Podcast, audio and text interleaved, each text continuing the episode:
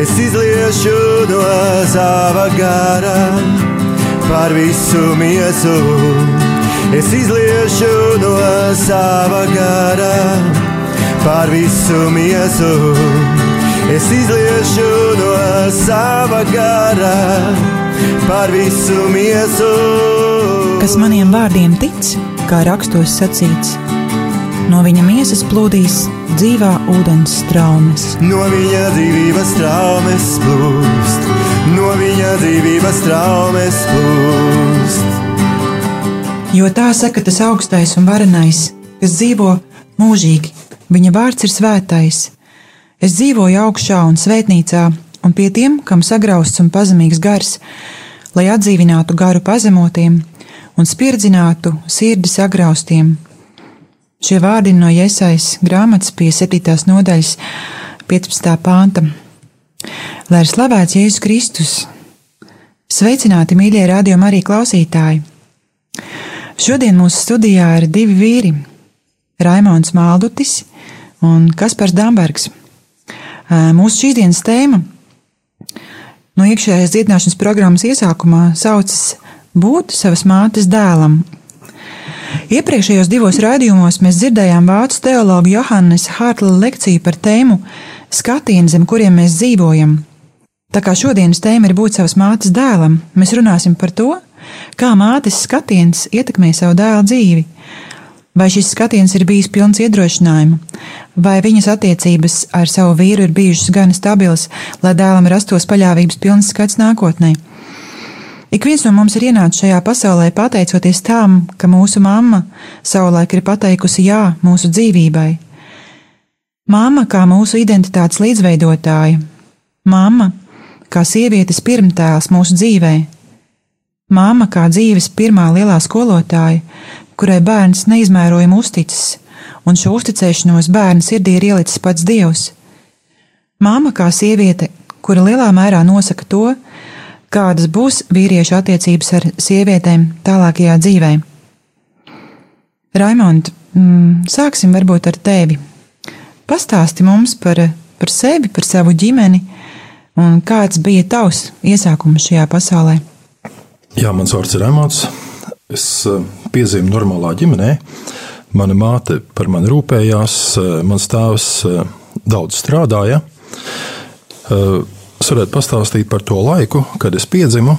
Tas bija tālie 60. gadi, toreiz bija tā, ka tad, kad bērns piedzima mātei, tad viņu atdalīja no mātes, satina, ietina un aiznesa uz citu telpu, Eh, un ievietoja gultiņā. Un tad pēc eh, noteikta grafika bērns pienes mātēm, un eh, tur 15 minūšu laikā tātad, bija barošana, un pēc tam atkal viņus atšķīra un atkal aiznesa uz citu telpu. Bet, bet šo, šī atziņa par to, ka tu kā, saņēmi zinām tādu kā varbūt tās um, at, nošķirtību no māmas, vai tu to saprati, ka tu gāji dzīves strāmēs?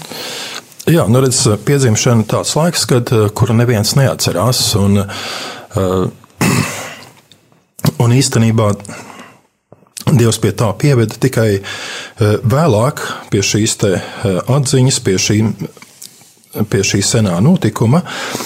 Un, eh, un vēl vajadzēja notikt vēl kādām citām eh, lietām, kuras Dievs sakārtoja, kamēr es biju gatavs eh, šo lietu pieņemt un skatīties viņai acīs. Mm -hmm. Kā tas, kā tas teiksim, ietekmēja tevi kā, kā mazu zēnu, kad tu vēl, kamēr tu biji mazs, nu, kā, Kā šī nošķirtība izpaudās tavā nu, bērnībā? Uh, viena lieta, kad uh, bērnībā es biju ļoti nepaklausīgs savai mātei, droši vien tāpēc, lai uh, pievērstu uzmanību sev.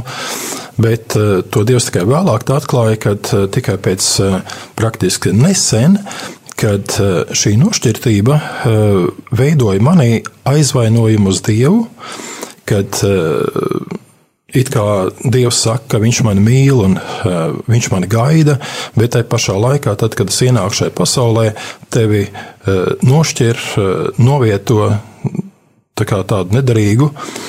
Un, uh, tas man ir radījis savā laikā uh, tādu neusticēšanos Dievam. Un arī dzirdu, kad uh, arī pret savu māti es arī jutos pievilcis, kāpēc eh, viņa man ir pametusi, kaut gan īstenībā pie šī gadījuma viņa nebija vainīga. Un Dievs tāpat. Jā, bet kopumā, teiksim, kādas bija tavas attiecības ar māmu bērnībā, un eh, kā tu atceries viņu, tīri, kā viņa tevi audzināja? Nu, viņa par mani rūpējās, viņa mani uh, vienmēr es biju pabarots un apģērbs. Bet uh, tur droši vien arī kaut kas nāk no viņas uh, audzināšanas, no viņas kādiem ievainojumiem, kad viņa uh, man nekad nepieskārās, nekad man tur neapkāpa, tur neiedēva buču. Pieskārās varbūt tikai, lai pārbaudītu manai pierai, lai pārbaudītu, vai man nav temperatūra. Bet nu, toreiz tā nesapratu. Man liekas, ka tas tā normāli un ka vairāk jau neko nevajag. Jā. Tas nozīmē, ka tomēr jau tas nebija tikai tā, tā piedzimšanas tā teikt, pieredze, bet arī tās tālākais, kas sekoja, faktiski tas nu, tāds tuvumu trūkums, tāds fizisks tāds tuvumu trūkums no māmas puses, tas noteikti arī tas tā ietekmē to drošības sajūtu dzīvē, vai ne? Jā, es droši vien, ka es biju diezgan nedrošs un nedrošs arī ar sievietēm Kaut gan attiecībā pret eh, vīriešiem man likās, ka tās lietas ir skaidras. Tur jā, jā, nē, nē, tur nu, tā kā vīriešus pieņēma pat labāk nekā sievietes.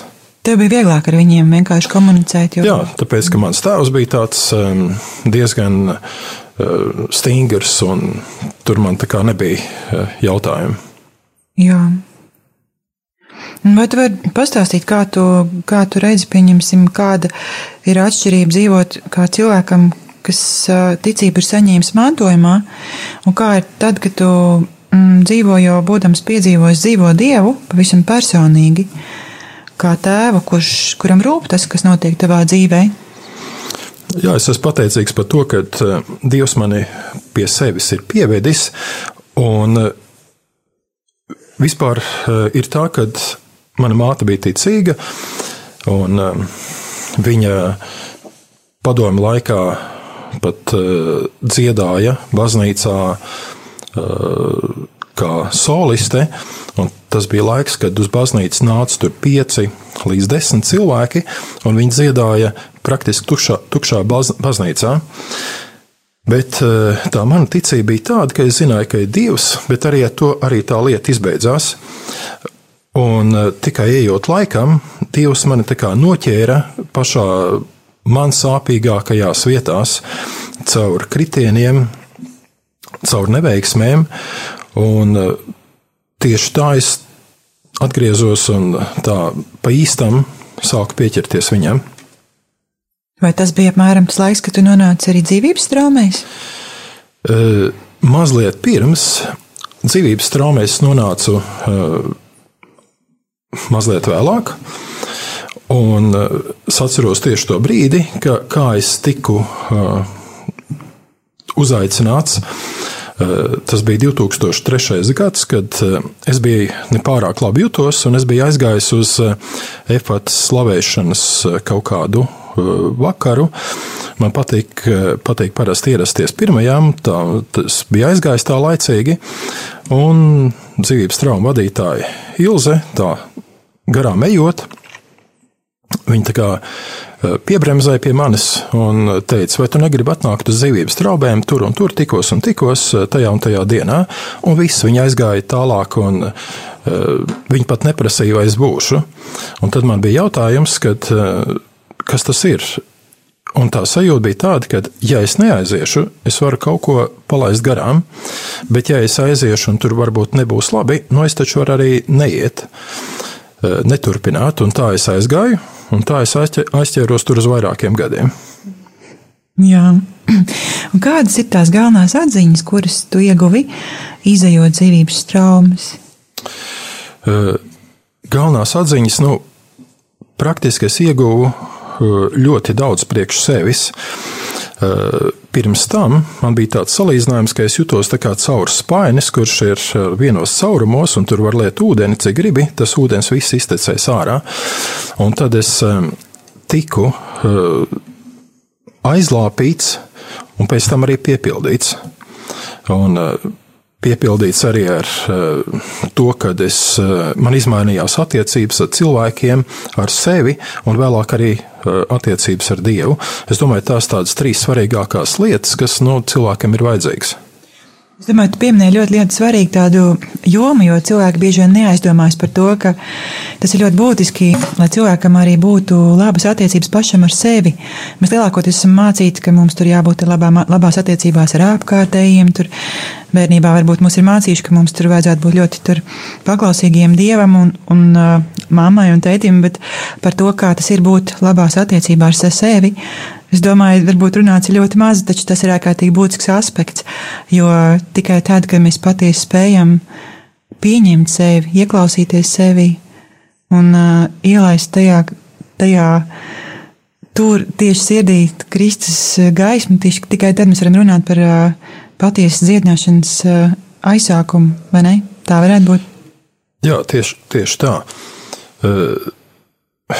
tikko atcerējos vienu lietu, kad nu, es piedzimu ar sprogainiem matiem, un bērnībā par, par to mani ļoti apcēla. Un tad es iekšēji teicu, ka es negribu tā, tādus, es gribu būt tā kā normāls, tā kā visi. Un, pēc tam, kad es spēju pieņemt sevi, tad es sapratu, ka īstenībā kad, nu, Dievs man ir labi radījis. Un arī pieņemot sevi, tu pārstāji arī uz Dievu dusmoties kad eh, tu pieņem, ka Dievs tevi radījis labu. Jā, jā, un tā noteikti ir ļoti dziedinoša atziņa. Jā, dzīvot mierā ar sevi un Dievu un citiem. Jā, un eh, kā mainījās tavas attiecības ar vecākiem pēc dzīvības traumēm? Uh, ir tā, ka mans tēvs ir miris. Armijas laikā viņš nomira, bet mana māte joprojām dzīvo. Viņa gan ir. Kamēr tu biji armijā, jā?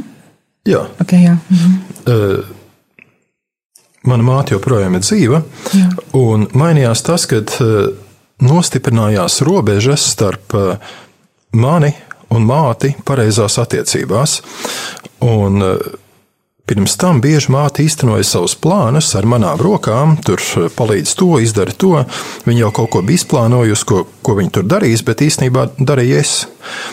Un Vecāki bieži uzskata bērnus par savu īpašumu, kad uh, viņu pienākums ir darīt visu kaut ko. Un pēc tam, kad izveidojās man savu ģimene, tad šīs robežas pārsedzās neveselīgi. Un ir tā raksturvieta, kad vīrs atstās savu tēvu un māti un pieķersies savai sievai. Un tad um, Es domāju, ka ir sakārtojušās šīs robežas, ka es eh, tomēr pirmkārt eh, saku jā savai ģimenei, un otrkārt, jā, ģimenei, jā, jā, tieši jā. tā, un otrkārt, tad eh, pie pirmās iespējas, tad es palīdzu mātei, jo bieži vien tas, ko viņa prasa, nav tik momentāli steidzami vajadzīgs. To var izdarīt, teiksim, arī vakarā vai nākošajā dienā. Jā. Es redzu šeit divas lietas. Man liekas, ja cilvēks paliek paklausībā bauslim, eh, tu godāsi un cienīsi savu tēvu un māti, lai tev labi klājas un tu ilgi dzīvo uz zemes. Un šo rakstu vietu, kur eh, ir teikts savukārt, eh, ka cilvēks, nu, ka vīrietis atstās savu tēvu un māti un pieķersies sievai, tas ir laikam vispareizākais, ko var izdarīt, respektīvi saglabājot cieņu un mīlestību pret saviem vecākiem, tomēr par prioritāti nolikt to ģimeni, ko Dievs iedod tavā dzīvē, kā tavu ģimeni, kas ir tava sieva, tavi bērni. Jo tas ir tas pareizais veids, kādā dzīvot dzīvi un iz, izpildīt šo savu aicinājumu pasaulē. Es domāju, ka arī šī iemesla dēļ daudzas ģimenes izjūg, kad uh, šīs robežas tur nojūg, nojūg un uh, iegūst kaut kādu nepareizu virzienu. Jā, jo bieži vien tā ir, ka vecāki it kā gribēdami labu diezgan bieži, pārāk bieži ienāk ar savu tādu kontrols garu. Un, tā kā, jā, tas, tas ir tas tiešām daudz, kur ir pieredzēts. Un, un slavu Dievam, ka tev ir izdevies kaut kādā mērā šīs te robežas nolikt tā, kā tās Dievs ir paredzējis. Um, saki, vai, arī, vai tu vari sacīt arī par savu tiešo ģimeni, pieņemsim, kā mainījās tavas attiecības arī ar sievu un varbūt bērniem pēc tam, kad tu izgāji traumas? Nu, labākais ir, kad um, dzīvības traumas iziet abi divi, vīrs un sieva, bet šajā gadījumā man tā nebija. Tomēr, tomēr uh, es iegūstu lielāku stabilitāti nestabilos brīžos, kaut kādos uh, uh, mazos strīdos, tāpat arī spēja piedot uh, un arī saīsināt dusmu, dusmošanās laiku, nestaigāt tātad. Nu jā, aizvainojies. Jā, vai tas ir? Es pieņemu, ka arī tā sieva to noteikti pamanīja, vai ne? Nu, grūti tā pateikt. Reizēm ir tā, ka mūsu tuvākie mūs pamana pat mazāk nekā cilvēki, kuri mūs kādu laiku nav redzējuši. Tas ir dažādi, varētu būt. Jā, skaidrs. Okay. Vai es varētu minēt, teiksim, par to, ka tu varētu būt iemantojis tādu lielāku brīvības apziņu savā dzīvē pēc tam, kad tu saņēmi šīs dziedināšanas? Jā, man ienāca prātā viens gadījums, kad uh, ejot šīs dzīvības traumas, tad, kad viņas jau tur beidzās, eh, Dievs man deva jaunu darbu. Un es zināju, ka man tas darbs drīz sāksies, un man būs jākontaktējās ar vīriešiem un sievietēm. Un, un es biju mazliet nobijies, kā būs, kā es spēšu eh, sarunāties ar sievietēm tā tieši acis pret aci, un uh, kā es tur sarkšu, kā es tur bālēšu, kā es tur raustīšu valodu, vai kas tur būs. Un tad par mani lūdza, un tad uh, tas turpinājums bija tāds, ka uh, tieši sievietes vēlāk izrādījās manas lielākās klientes, un katra sieviete atveda vēl vietā vēl divas citas sievietes. Un es domāju, ka tieši sievietes, viņas jūt, eh, kas ir vīrietī, eh, un to nevar noslēpt. Un, un tad, ja Dievs tevi izmaina, kon konkrēti šajā gadījumā mani, tad eh, nu, arī tās attiecības iegūst tādu pareizu virzienu. Mm -hmm. Skaisti. Šeit mēs arī redzam to, ka tiešām arī ir tiešām bijuši augļi, augļi visam tam darbam, ko tu esi ieguldījis. Gan, gan izējot strāmas, gan arī viņās kāpojot. Vai ir kaut kas tāds, ko tu gribētu varbūt novēlēt klausītājiem, kas varbūt joprojām atrodas kādas neapzinātas nepiedošanas važās, domājot par saviem vecākiem? Nu, ir tāda raksturvieta, ka Jēzus ir ceļš, patiesība un dzīvība. Un es gribētu novēlēt, ka esi ceļā, kusties, un kad eh, reizēm ir tā, ka liekas, ka tu esi sasniedzis kādu robežu, nav tālāk, kur iet, tad eh, kāp tai robežai pāri. Tas prasa tomēr kaut kādu rīcību. Ne tikai lūgt, bet arī kaut ko darīt no tavas puses. Un es varētu novēlēt, lai ceļš turpinās. Paldies, Raimond! Paldies!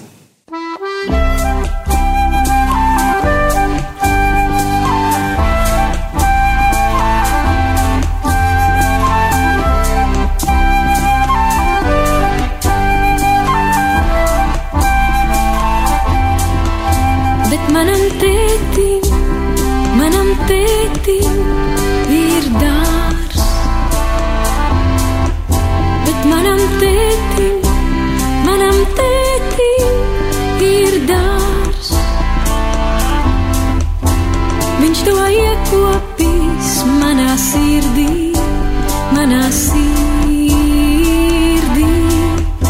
Bet manam tētim, manam tētim ir dārs. Viņš tur puķēs, sastādījis, viņš tur kokus. Viņš tur puķēs. lai tie dzied. Bet manam tētim, manam tētim ir dārs. Bet manam tētim, manam tētim.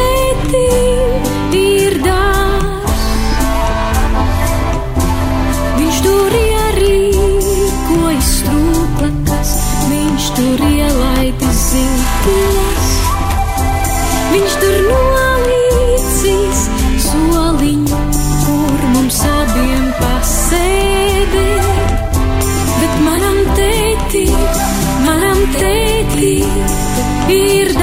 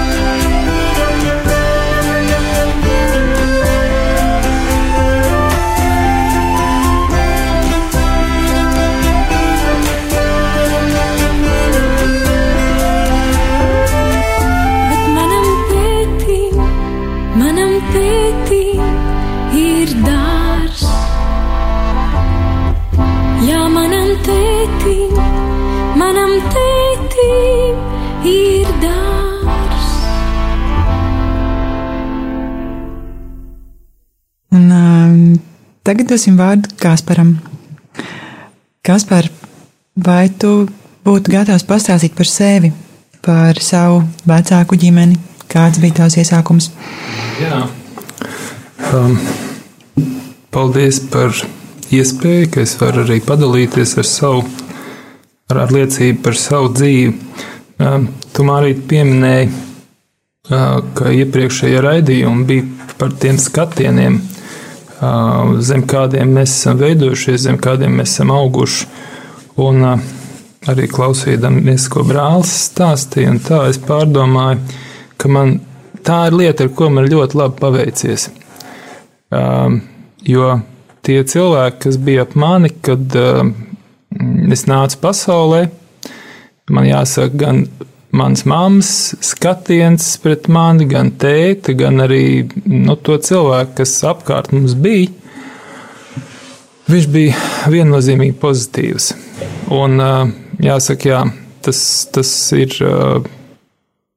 Es kaut kā nebiju līdz šim to tā iedomājies. Es, nebiju, es nekad nebiju apdomājis savu to tapšanas kontekstu šajā, šajā aspektā. Un man jāsaka, paldies. Man bija jauns rakurs, kā skatīties uz savu, uz savu vēsturi. Jā, es uh, piedzimu pilnā ģimenē. Man uh, bija mamma, man bija tētis, vecāka māsa, sešu gadu vecāka par mani. Un es biju ļoti gaidīts bērns.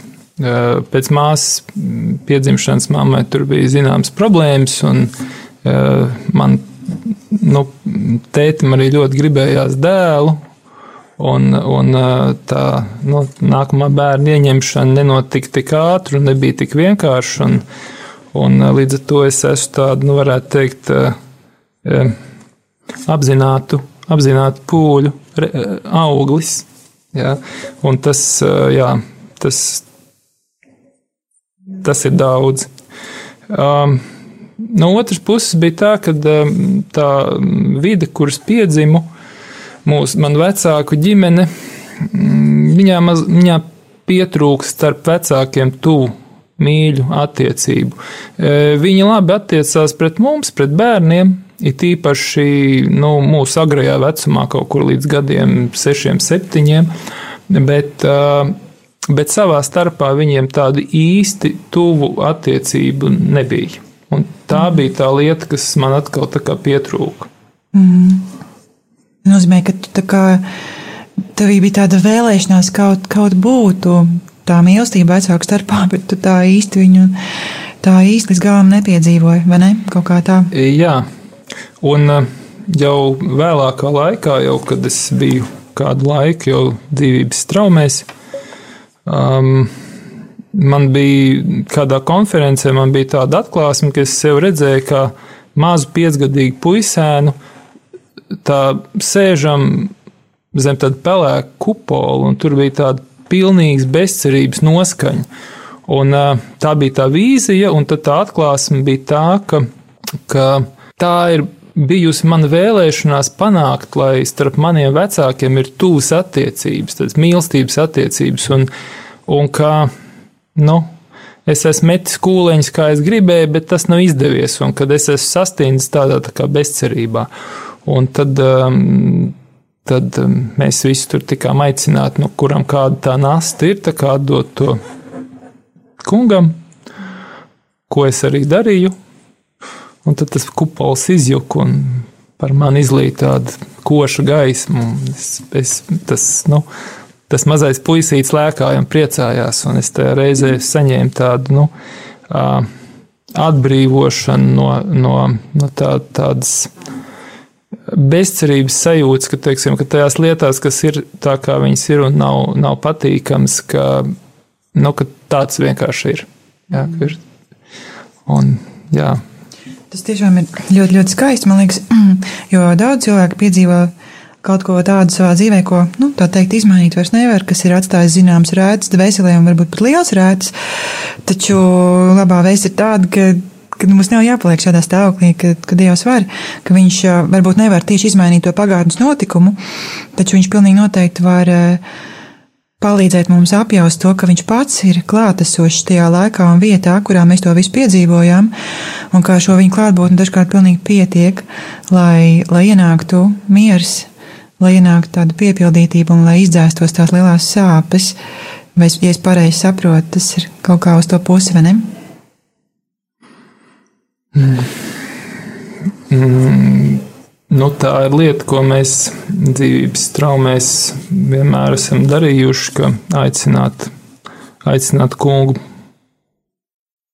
tajās mūsu dzīves situācijās, kuras uz mums ir atstājušas kaut kādu šādu ievainojošu iespaidu. Mm, jo man šķiet, ka kādreiz cilvēkiem ir tāds nepareizs priekšstats par ciešanām. Man šķiet, ka ne visas ciešanas ir svētīgas. Jo arī šķiet, tas bija apustulis, kas saka vēstulē savā, ka, ja nu mēs ciešam, tad labāk jau, ka mēs ciešam kā kristieši, kā dieva bērni, nevis kā tādi, kas tur nu, palaidnīgi dzīvo vai, vai jaucās citu darīšanās vai kaut kā tam līdzīgi. Un, uh, manuprāt, mūsu dzīvē mēdz būt ciešanas, kas nav svētīgas un kas nepagodina Dievu. Viņas vienkārši tur ir, un dzīvības traumas ir viens no tādiem Dieva dotiem līdzekļiem, ar kuriem Viņš mūs no tādām nesvētīgām ciešanām atbrīvo. Mm -hmm. Mm -hmm. Jā. Skaisti. Saki, lūdzu, vispār īsumā ņemot, ko tev pastāst, kādas, kādas bija tavas attiecības tieši ar tavu mammu, kā tu izjūti sevi kā viņas dēlu? Un... Ar mammu manas attiecības bija brīnum labas un pārlieku labas. Un, es jau teicu, ka maniem vecākiem nebija īsti tāda tuvu silta attiecība savā starpā. Un tad es biju no no sākta gala ieņēmis tādu mazā džentlmeņa pozīciju, kad nu, būšu māmijas iepriecinājums un tā. Un, um, man pēc tam stāstīja, ka dzemdību namā visas māsīņas esot bijušas stāvā sajūsmā par mani, kur nu tik mierīgs un smaidīgs bērns, nekāda problēma, visi, ja visi tādi būtu. Ja. Un, nu jā, un es to māmiņas atbalstītāju un iepriecinātāju lomu biju mm, uzņēmies. Un, un, nu jā, un, un, un no vienas puses es tā kā tas acīm redzot, es pieņemu, ka tā bija daļa no tā bēdīgā puisīša centieniem. Uh, nu, māma to bija pieņēmusi. Māma to bija pieņēmusi, un um, pat cik viņai to bija tāds nu, to attiecību iztrūkums un tā. Uh, es, es negribētu teikt, ka tur būtu kaut kādas tādas slimīgas lietas un patoloģiskas lietas iekšā. Ja? Tas bija tā, nu, uh, cilvēki pat skatījās un, un, un, un, un uzskatīja, ka vai cik brīnišķīgi, vai mirdziņš kāds tev brīnišķīgs dēls un tā. Un, un, Um, bet tas nostādīja mūs tādās nepareizās attiecībās. Un, un, um, man mammai arī bija dažas veselības problēmas, kuru dēļ viņai kā, tiešām arī vajadzēja zinām atbalstu un palīdzību. Un tajā laikā, kad, um, nu, kad pusauģu vecumā un jauniešu vecumā, kad uh, man būtu bijis normāli un veselīgi attiekt no vecāku ģimenes un kļūt patstāvīgam, uh, man tā kā nebija tās iespējas. Man vajadzēja, nu, nu jā. Tu turpināji justies tā kā līdzatbildīgs kaut kur, vai ne? Nu jā, jo tur bija, tur bija tās divas lietas kopā. Bija tā subjektīvā lieta, um, un, nu, kur, kur es it kā aizpildīju to, to robu mammas kā, nu, sajūtās, kas bija uh, dēļ viņas attiecībām ar tēti no vienas puses, un no otras puses bija tās reālās vajadzības, mhm, uh, nu, kuras, kuras bija vajadzības. Tur nevarēja neko. Mhm, es sapratu, jā. Saki, un, jā. Un, uh, nu jā. Un, un, Un uh, tad tālāk ejot, tālāk ejot līdz to iznāca, ka tad, tad, kad jau es vairāk pieaugu, jau tas bija tur tā, nu, pēc 18 un uz augšu, tad, uh, tad bija tā, ka tā mana tuvība māma, viņa no manas puses bija tā joci, jocīgi sajaukta ar distancēšanos. Mm -hmm. Viņa bija it kā no vienas puses tuva, bet no otras puses mm -hmm. distancēta. Saki, vai tas arī tālāk kaut kādā veidā ietekmēja tavas nu, attiecības ar sievietēm? Jā, jo nu, ļoti tiešā veidā, jo kā jau mēs to daudz kur esam dzirdējuši, ka vīrietis izvēloties sievu, uh, apzināti vai neapzināti, viņa izvēlas kaut kādā veidā līdzīgu savai mammai. Mm. Tur var būt tā, ka ir kaut kādas lietas, ir pilnīgi pretējas, ja, bet ir kaut kādas tās dominējošās, kas ir, ir līdzīgas. Un manā gadījumā tas bija tā mazvērtības sajūta. Ja, ka man mammai bija mazvērtības sajūta, un es arī apprecējos ar, ar sievieti, kam bija tāda pati. Jā, jā tas man tā, tā pirmā sieva bija tāda, kāda, nu, kas kaut kādā mērā atgādināja, nu, tavu mammu, vai ne? Jā, tas bija, tas bija tas, tas arī šī mazvērtības sajūta, kas, um, jā, un, un arī, arī man bija tā, tā problēma veidot šo ģimenes kopību. Savā laikā. Savā ģimenē. Savā jā, ģimenē kā, man, jā. kā es no vecākiem nebiju redzējis to, kā, kā, tas, kā tas ir. Jā. Līdz ar to tu nevari iedot arī savai ģimenei. Jā, jo to. man vienkārši nebija tās, nu, kā lai pasaka, tās izjūtas personiskās pieredzes no Jā. vecāku puses, vai ne? Jā. Mm -hmm. Vai tas savā ziņā nozīmē to, ka kaut kādā mērā arī tavai sievai kaut kas pietrūka, un arī droši vien to pašam pietrūka. Domāju, un, un bija tāds apusējs process, vai ne? Jā. Mm, jā. Uh, un tad, ejot straumes, mums reiz bija um, tāda nu, vadītāja grupiņa, kā, kur mēs arī lūdzām Dievu un tā. Un, Un Dievs caur vienu māsu uzrādīja, ka es esmu uzņēmies atbildību par sieviešu laimi, respektīvi darīt sievietes laimīgas. Ja, ja tūmā ir sie, nelaimīga sieviete, tad man bija tāda sajūta, ka tā man viņa būtu jāpaceļ. Un, kā, nu, slavu Dievam, to lūdzām, atdevām Dievam. Nu, tagad atbildība par sieviešu laimi gulstās viņām pašām. Skaidrs. Jā, Lūk, bet es pareizi saprotu, ka pirmā laulība tev, tā teikt, nu, viņa izjuka vienā dzīves brīdī. Tu, vai tu esi gatavs pāris vārdos par to pieminēt, vai, vai nē, vai kā? Mm, Jā, Tad, kā tas bija? Tu es sapratu, ka tā kā bija vienā brīdī gatavs atjaunot, taču bija kaut kas noticis tāds, ko tu tā kā īsti nes, nu, nebija gatavs. Um, man šķiet, man šķiet bija tā, kad, uh, kad tā kā arī līdzīgi kā man vecāki bija iesākuši savu ģimeni uz tādiem, nu, uh, nepareiziem pamatiem, es biju izdarījis tāpat savu laiku. Un uh, m- mums tā, izveidojās tāds dzīves izkārtojums, ka bez mūsu pašu attiecību problēmām mums vēl bija daudz papildus tādu smagu blakus faktori. Uh, un, nu, jāsaka, laikam tā, ka ar kaut ko tikām galā, ar kaut ko netikām galā, un vienā brīdī tas, tas nu, nokrita naža asmenim tajā nelabvēlīgajā pusē, diemžēl. Nu Jā, bet es pareizi saprotu to, ka pēc tam, kad tu jau biji izgājis traumas, tu sastapi sievieti, ar kuru tu tu veidot tā, tu izveidoji ģimeni uz kopīgiem pamatiem, kas ir Kristus, vai ne? Mm. Jā, jā. Un nu, es redzu lielu atšķirību tajā, uz kādu pamatu mēs stāvam. Nu jā, tas ir skaisti. Saki, vai ir kaut kas tāds, ko tu gribētu novēlēt klausītājiem, kas meklē savu ceļu pie Dieva?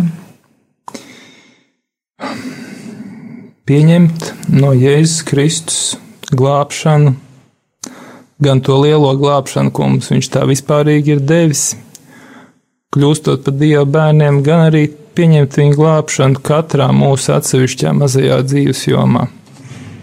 Jo viņa glābšana mums ir vajadzīga pilnīgi visur.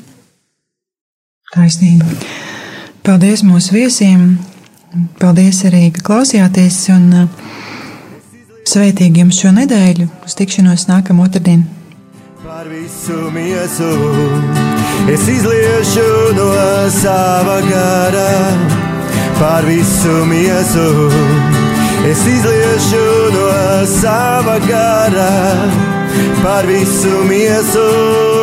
Kas maniem vārdiem tic, kā rakstos sacīts, no viņa miesas plūdīs dzīvā ūdens traumas. No viņa dzīvības traumas plūst, no viņa dzīvības traumas plūst.